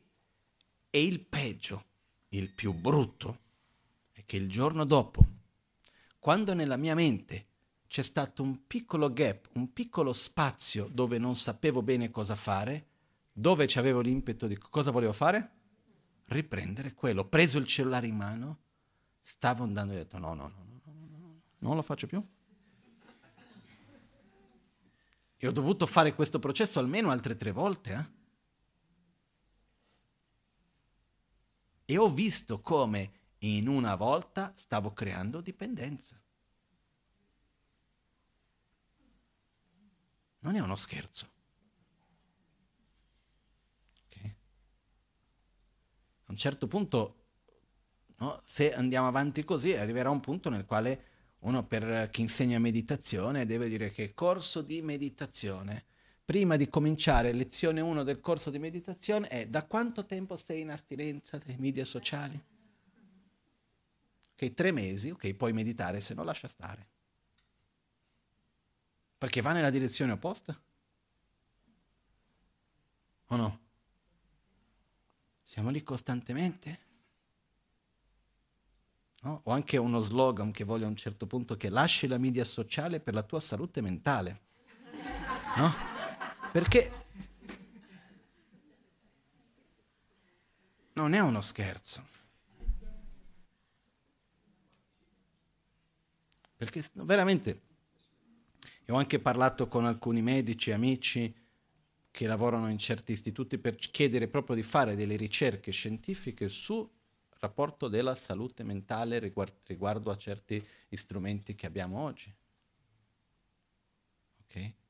E non voglio essere noioso, ripetere le stesse cose, però quando c'è un pericolo davanti, che siamo in mezzo a questo, non possiamo fare a meno ok? E qualcuno mi direbbe no, però il clima è più importante che questo. Ni. Perché senza una mente sana siamo sempre più influenzabili, abbiamo sempre meno capacità di giudizio e di comprensione. Quindi facciamo le scelte più per impulso e perché hanno detto che perché veramente abbiamo un processo nostro di comprensione, di scelta consapevole? E questo è alla base di tutte le nostre scelte, di tutto quello che noi viviamo, includendo le scelte che riguardano l'ambiente, la natura e tutto il resto. Eh? Ok? Perciò, per concludere, ricordiamoci che noi non siamo degli esseri estatici. Noi siamo corpo, mente, emozioni, karmicamente, qualunque livello noi andiamo a vedere, livello karmico, livello DNA, livello mentale, emozionale, fisico, spirituale, avete tutti i livelli che conoscete e non conoscete. Non c'è un livello che è statico. A tutti i livelli noi siamo costantemente in trasformazione. Però questa trasformazione non avviene in un modo aleatorio, avviene a secondo delle nostre interazioni quotidiane, in ogni momento. Per questo noi siamo sempre, costantemente in un processo di trasformazione. La direzione in cui noi andiamo con questo processo di trasformazione noi possiamo dare. Ed è lì che questa è la priorità di cui io parlavo prima e scegliere se io voglio trasformarmi in un modo consapevole verso una direzione, se voglio trasformarmi in un modo inconsapevole come una sorta di reazione verso quello che mi accade e se mi va bene mi va bene, se mi va male mi va male e si avanti. Solo che se io vivo, no? perché nel buddismo, non, non, non mi dilungo, esiste il concetto di terra pura, nella tradizione del buddismo tibetano, che è diverso del concetto di paradiso la terra pura è un luogo non dove tutto è meraviglioso, perché il concetto di paradiso in tante tradizioni, anche in certi casi nel buddismo viene vissuto in questo modo, è un luogo dove uno ha tutto quello che vorrebbe avere, è libero da tutto quello che non piace e dura per sempre. O no? Più o meno è quello, no? Quindi in ogni cultura viene descritto in un modo diverso. La terra pura non è un luogo dove uno ha tutto quello che vuole e non c'è... È un luogo dove la maggioranza degli esseri che vivono in questo luogo sono esseri spiritualmente elevati. Quindi ho sempre immaginato la terra pura così. Vai al mattino al bar, il barista è uno come la Magancin. Ok? E lì con amore, saggezza, compassione, prendi il taxi e pure nello stesso modo. E così avanti. La maggioranza degli esseri che incontri sono esseri. Immagina cosa sarebbe, vai a scuola dalla materna all'università, gli insegnanti sono tutti persone di grande amore, pazienza, stabilità, gioia, saggezza e tutto il resto. È più facile per noi sviluppare le nostre qualità, no? Quella è una terra pura. Se la terra pura è un, luogo solo per gli esseri puri, siamo esclusi già alla partenza, quindi non c'è la possibilità. La cosa bella della terra pura è dove la maggioranza, non tutti, sono esseri che hanno un livello interiore particolarmente elevato. Quindi gli esseri che sono lì naturalmente sono influenzati da questi tipi di influenze. Poi si racconta che anche in questi luoghi ci sono quelli che non si lasciano influenzare, anche se l'influenza è positiva. Eh. Questo è il concetto di terra pura, c'è la terra pura di, viene chiamata la terra pura di Amitabha su Cavatti, la terra pura dove c'è Buddha Maitreya, che è uh, Ganden, uh, Tushita, uh, ci sono diversi nomi che vengono dati, c'è tutta la cosmologia buddista che spiegano queste terre pure, eccetera, eccetera. Però il concetto è questo. Noi purtroppo non viviamo in una terra pura. Quindi la terra pura la dobbiamo fare noi. Noi non possiamo lasciarci semplicemente all'influenza del mondo che sta intorno a noi che ci porta in una buona direzione. Siamo noi che dobbiamo prendere le redine della nostra vita e dare a noi stessi una buona direzione. Ok? Però si racconta che quelli che sono in terra pura, che hanno già fatto dei passi in avanti, hanno voglia di venire qui. Perché si annoiano. Qui hanno più da fare, più sfide da affrontare c'era la storia di questo che aveva una compassione enorme, un monaco anziano, aveva una compassione incredibile e aveva sempre avuto una vita molto bella, molto coerente e lui aveva questa intenzione, ha detto, lui stava molto anziano per morire, lui voleva rinascere nei posti dove c'era più sofferenza. E mentre stava morendo lui aveva questa visione di un luogo meraviglioso e lui no, no, no, no, no non voglio andare lì. No? Quindi chi ha questi stati più elevati vuole andare dove? C'è bisogno, come abbiamo raccontato agli inizi, no? Comunque sia, diamo le priorità giuste. Questo è, perché la vita è fatta di scelte. Alla fine dei conti dobbiamo scegliere, non si può avere tutto, no?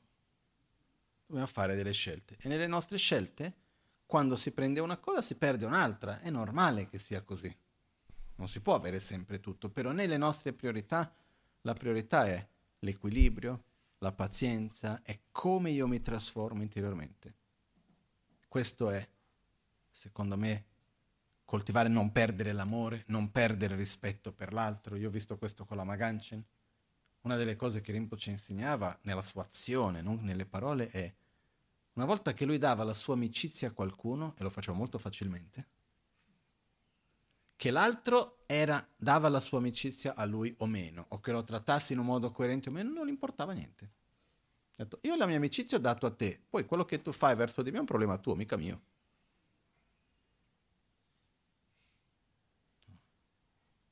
Quindi riuscire a mantenere la nostra coerenza, mantenere le nostre virtù, mantenere i nostri valori e coltivare questo che alla fine è questo quello che vale, perché la vita passa in fretta e fra un po' moriamo, eh? ci vuole molto, anche se abbiamo una vita lunga.